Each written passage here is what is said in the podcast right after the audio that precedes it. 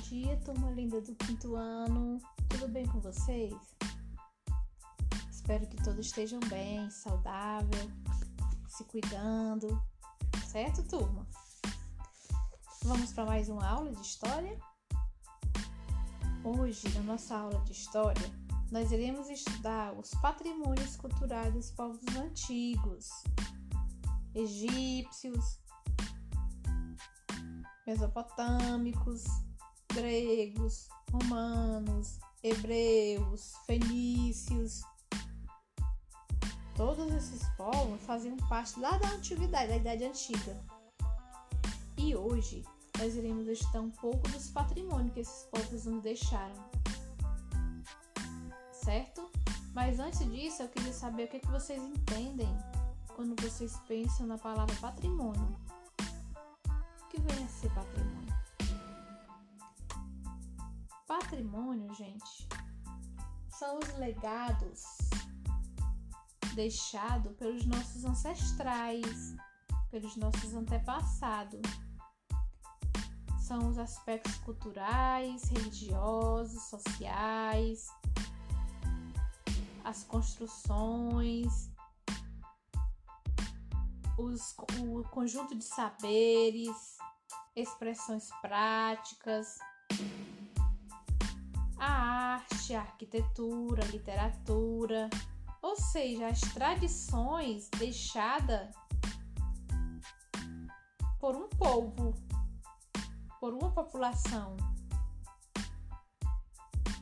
Por exemplo, quando eu vejo uma pirâmide, quando eu vejo as, umas pinturas, as múmias, eu penso logo em qual povo? Povo antigo. Os egípcios, né, gente?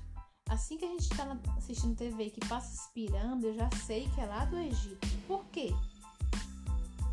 Porque tudo isso já se tornou um patrimônio cultural deles, dos egípcios.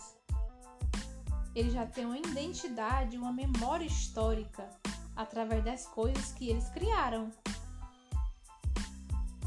Patrimônios que pode ser material, como as construções, e imaterial, como as festas, as músicas.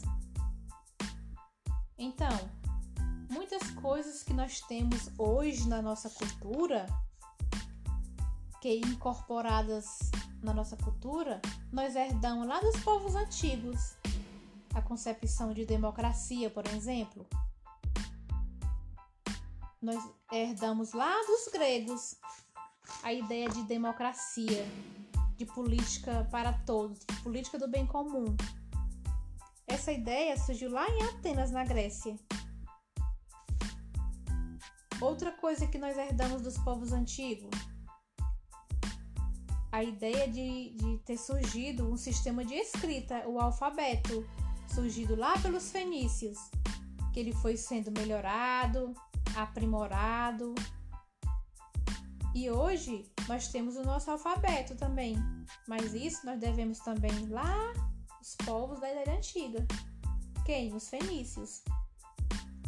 Então, muitas construções, a ideia de, de construção, nós herdamos desses povos antigos e que nós devemos agradecer muitas coisas da nossa alimentação também. Nós herdamos desses povos e que contribui demais para a nossa formação humana. Herdamos alguns hábitos alimentares dos egípcios também. Muitas comidas que nós temos é a base de trigo, cevada. Isso aí veio da onde? Lá das dos egípcios. É, então, estudar os patrimônios culturais nos ajuda a entender como os povos se relacionavam entre si e como a cultura pode ser influenciada por outra. A preservação dos patrimônios é fundamental para a compreensão da história e de como ocorreram os intercâmbios culturais entre os vários povos ao longo do tempo a arquitetura é expressão do patrimônio material, A alimentação também faz parte da cultura de um povo, assim como as narrativas orais, transmitidas de geração para geração.